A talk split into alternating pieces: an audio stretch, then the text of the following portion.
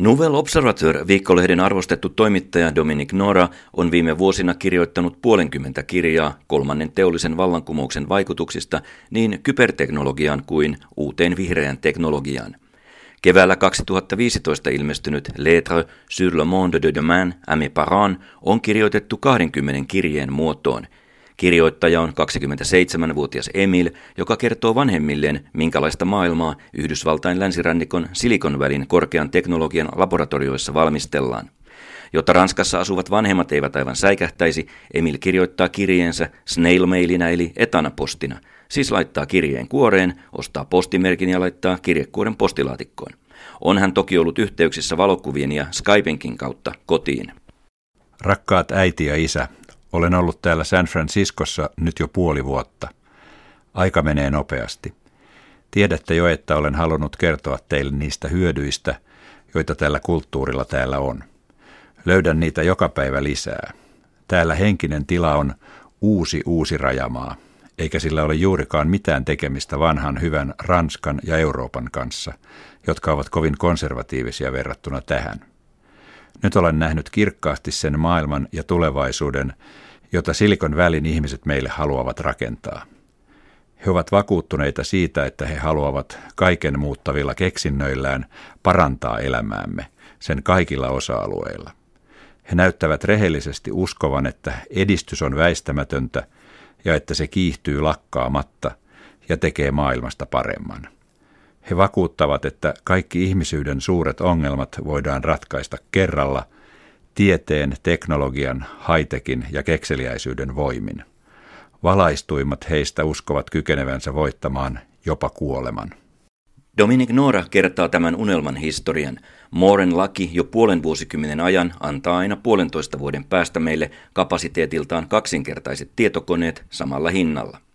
1980-luku toi mikroinformatiikan, seuraava vuosikymmen internetin ja nyt mobiiliinformaatio on voimissaan. Vasta kymmenen vuotta on puhuttu vihreästä teknologiasta, biotekniikasta ja nanoteknologiasta. Kuten vuoden Silikon välin vauhtia tarkastellut Emil vanhemmilleen antaa ymmärtää, molekyyliportaikon salat aukeavat, robotit tulevat työmarkkinoille, keinotekoisen älyn uskotaan ylittävän ihmisälyn rajat – Nälkäköyhyys, vedenpuute, ilmaston lämpeneminen, sairaudet, vanheneminen ja niin edelleen tulevat ratkaistuiksi. Kaikesta olevaisesta kerätään kaikki tieto ja sen pohjalta maailma paranee. Se on asian toinen puoli. Toinen puoli on kysymys sivilisaatiosta. Kolmen vuosikymmenen päästä siis syödään synteettisiä pihvejä ja juustoja. Teknolääketiede luo parannetun ihmisen. DNAn purku voittaa sairaudet, vanheneminen loppuu, lapset valitaan luettelosta – mitä tehdään koulutetuille ihmisille? Minne joutaa virkamiehistö, kun hallintoa pyörittää high-tech? Yliopistot joutuvat kriisiin, kun massiiviset avoimet online-kurssit korvaavat globaalisti kampukset ja opiskelu on ilmaista. Rakkaat vanhempani, hyvään vaiko pahaan? Kysyn sitä täällä joka päivä ja muutan mielipidettäni koko ajan. Ja se on minun sukupolveni, joka tästä päättää. Ja kyllä tätä on mielestäni pohdittava eurooppalaisesta arvopohjasta – sillä tätä tanssia ohjaavat amerikkalaiset. He ovat luoneet jättiläiset, jotka ottavat tästä voitot. Otetaanpa vaikka tämä nelipäinen kuuluisa hirviö GAFA, siis Google, Amazon, Facebook ja Apple. Nämä monikansalliset ovat tulleet niin rikkaiksi, vaikutusvaltaisiksi ja ylimielisiksi, että ne vaarantavat jo valtiot ja syrjäyttävät ne.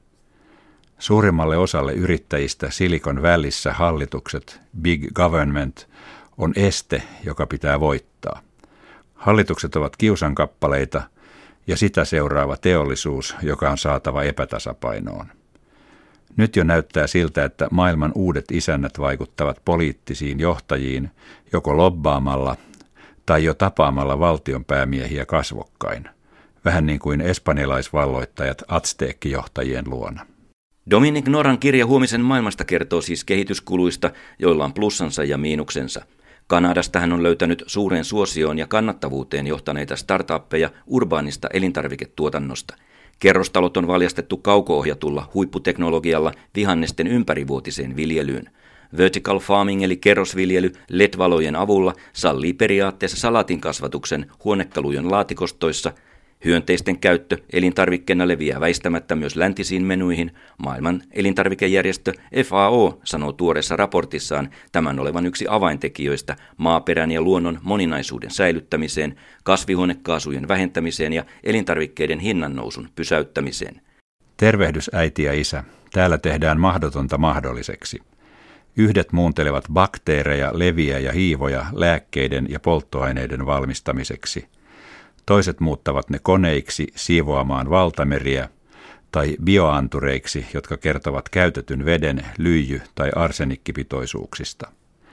Jotkut haluavat muuntaa ne biologisiksi kovalevyiksi, jotka kykenevät säilömään DNA-hansa valtavia informaatiomääriä.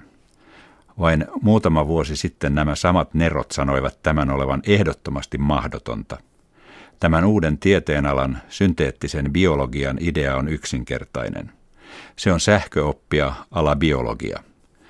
Kun ennen biologit opiskelivat elävien organismien monimutkaisuutta, nyt haetaan kaiken yksinkertaisuutta. Se on kuin, että biopalaset ovat kuin legopalikoita. Sovellutukset tulevat lääketieteeseen, energiaan, teollisuuteen, elintarvikkeisiin ja ympäristöön. Alan guru on Tom Knight Massachusettsin teknologiayliopistosta. Hän ei koskaan ole opiskellut biologiaa. Hän haluaa valmistaa uusia hyödyllisiä biologisia tehdaslaitteita. Hänen johdollaan on jo rakennettu valtavaa alan suunnitteluinsinöörien datakirjaa. Se on työkalulaatikko, josta saa kopiot alkuperäisestä DNAsta sähköpostitse. Näin pääsee kokoamaan kuin design-työnä genomeja uusiin käyttötarkoituksiin. Muistattehan, että ihmisen genomi purettiin vasta vuonna 2000. Vuonna 2010 tämä synteettisen biologian ikonimainen tutkija Craig Venter loi ensimmäisen lisääntymiskykyisen synteettisen solun. Hän sanoi tuon jälkeen vastanneensa kysymykseen, onko hän astunut Jumalan tilalle, että suoraan sanoen näytettyämme Jumalan tarpeettomuuden uuden elämän luomisessa kokeemme yhteydessä – Luulen, että vastaus on kyllä. Todellisina ajatushautomoina, jopa tulevaisuuslahkoina Dominic Nora pitää San Franciscolaista Gambrian Genomics-yhtiötä ja Singularity Universitya Kaliforniassa. Ensimmäisen mukaan 30 vuoden sisällä kuka tahansa intialainen, vähänkin asiaan vihkiytynyt kaveri, kykenee rakentamaan DNAta jopa siihen malliin kuin Spielberg Jurassic Parkissa teki. Tai vieläkin pidemmälle eli luomaan kokonaan uusia lajeja. Tämän mahdollistaa Mooren laki, eksponentiaalinen DNA-teknologian vauhti ja tutkimuksen hintojen romahtaminen. Singularity Universityn puuhamiehet Ray Kurzweil ja Peter Diamandis ovat asettaneet itselleen messiaanisen tehtävän opastaa maailman johtajat hyväksymään mahdollisuuden kaikkien ongelmien voittamisesta. Lääketiede, rahoitus, teollisuus ja niin edelleen saadaan kaikki eksponentiaaliseen kasvuun siten, että lopulta noin vuoden 2045 tienoilla koneesta tulee ihmistä älykkäämpi. Transhumanismi eli ihmisen ja koneen liitto on näin valmis. Nanorobotit hoitavat terveyttämme, bioniset proteesit korvaavat vanhat ja kuluneet nivelemme ja aivojamme ruokkii keinotekoinen äly. Brittiläinen kyberneetikko Kevin Warwick on vieläkin radikaalimpi.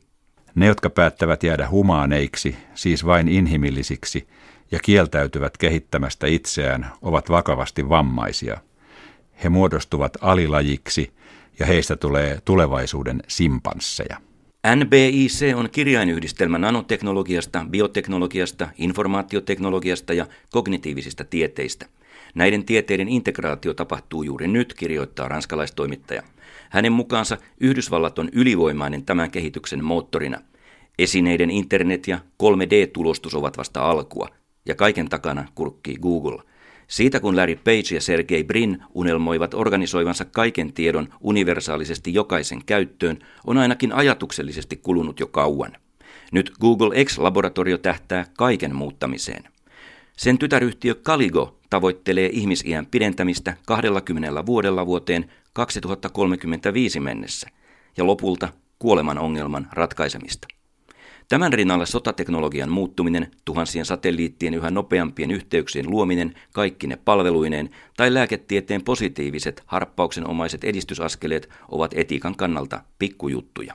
Hyvät vanhempani, positiivisista argumenteista ei ole puutetta.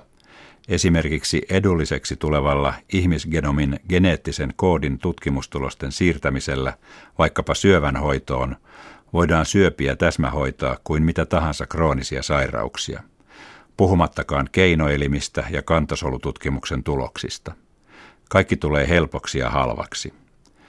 Mutta kun Googlen Kurzweil kollegoineen haluaa laittaa Google-sirun aivoihimme, puhutaan transhumanistien unelmasta. Haluavatko he parantaa kognitiivisia kykyjämme, ymmärtää uniamme, parantaa moraaliamme vai poistaa päänsäryt, tehdä meistä tehokkaampia, kymmenkertaistaa tuntemuksemme vaiko poistaa meistä epävarmuutemme ja tehdä meistä täydellisiä. Nyt jo Kiinassa 156 konetta sekvensoi DNAta löytääkseen ylivertaisen älyn genetiikan. Tutkija Zhao Boven on vakuuttunut, että jonkin ajan kuluttua hän voi esittää vanhemmille, jotka ovat tehneet hedelmöityksen laboratoriossa, geenitestin tuloksen siitä, mikä heidän hedelmöittämistään sikiöistä on kaikkein älykkäin. Tervetuloa eugenismi. Kirja Huomisen maailmasta päättyy Silikon välin isäntien kovaan kritiikkiin. Talousnobelisti Friedmanin poika, Patri, toteuttaa tosissaan omaa unelmaansa. Meren päälle rakennettavaa uuden sivilisaation kaupunkia, jonne halvaantuneet poliittiset järjestelmät eivät ulotu, eikä kukaan estä vapauttamasta ihmissuvulle luontaisesti kuuluvaa geneettistä neroutta. Riskikapitalisti Tim Draper puolestaan haluaa jakaa Kalifornian kuuteen osaan ja Silikon välistä tulisi kokonaan autonominen osavaltio. Kirjamme kirjoittaja Dominic Nora sanookin digitaali-isäntien ja Googlen johtajien etunenässä uskovan teknologian kaikkivoipaisuuteen ja sen kehittäjinä he tietävät, mikä on hyväksi humanismille. Kun Google ja Apple hallitsevat älypuhelinmarkkinoita 90 prosenttisesti ja valtaosaa kaikesta digitaaliteknologiasta, mikseivät ne voisi hallita politiikkaakin? Nora arvioi, että eurooppalainen keskustelu poliitikkojen parissa on lapsen kengissä. Sunnuntain kauppojen aukioloajat tai muut arjen sääntelyt ovat kaukana siitä, mitä sellaiset digitaalikurut kuin Page, Brin, Thiel ja Bezos ajattelevat. Big Datan ja algoritmien omistamisella he näkevät, ettei vapaus ole yhteensoveltuva demokratian kanssa. Kirjan loppuun Noran kuvitteellisen Emil Nuorukaisen isän vastaus poikansa huoliin tulevaisuudesta. Rakas Emil, kiitos asioista, joita en tiennyt. Monet kuvaamasi riskit ovat todellisia – Esineiden internet voi helposti manipuloida meidät. On syntynyt mittaamisen mania, jolla meidät määritellään näkyviksi, tuottaviksi ja valvottavissa oleviksi. Emmekä tiedä tarkalleen, miten meistä kerättyjä tietoja käytetään. En haluaisi paholaistaa Googlea, vaikka meistä on tullut heidän tuotteitaan, eikä toisinpäin. Meillä on kuitenkin edelleen valinnanvapaus ja he tietävät sen. Valtiotkin alkavat herätä vaikka niillä onkin kollektiivinen heikkous. Jos kaikki 28 EUn jäsenmaata harmonisoisivat veropolitiikkansa, kilpailusääntönsä ja tietosuojansa, se asettaisi suurille yhdysvaltalaisille digitaalitoimijoille selkeät ehdot. Poliitikkojen olisi kuitenkin hyvä vierailla Silikon välissä, koska muuten saattaa käydä niin, että lastenlapsemme elävät useiden satojen vuosien ikäisiksi, mutta eivät ole yhtään sen onnellisempia kuin me. Toisaalta onneksi rakkaus, empatia ja ihmisten solidaarisuus eivät tottele Mooren lakia. Ihmismieli ei kehity samassa vauhdissa, eivätkä digi-isännät voi sille mitään. Itseäni huolestuttaa kuitenkin eniten kaksi asiaa digitaalikehityksessä. Ensimmäinen on työ. Työllisyyden suhteen olemme ajautumassa poliittiseen umpikujaan. Valtioiden reformeja ei saada aikaan, kun ei tiedetä, mitä koulutetuille virkamiehille tehtäisiin, ja jos teknologia hoitaa 80 prosenttia töistä, mitä tehdä? Ja toiseksi, rikkailla on varaa kalliisiin vakuutuksiin ja pääsyyn biostrategian hoitopalveluihin. Tämä jo luo erilaisia eettisiä arvoja.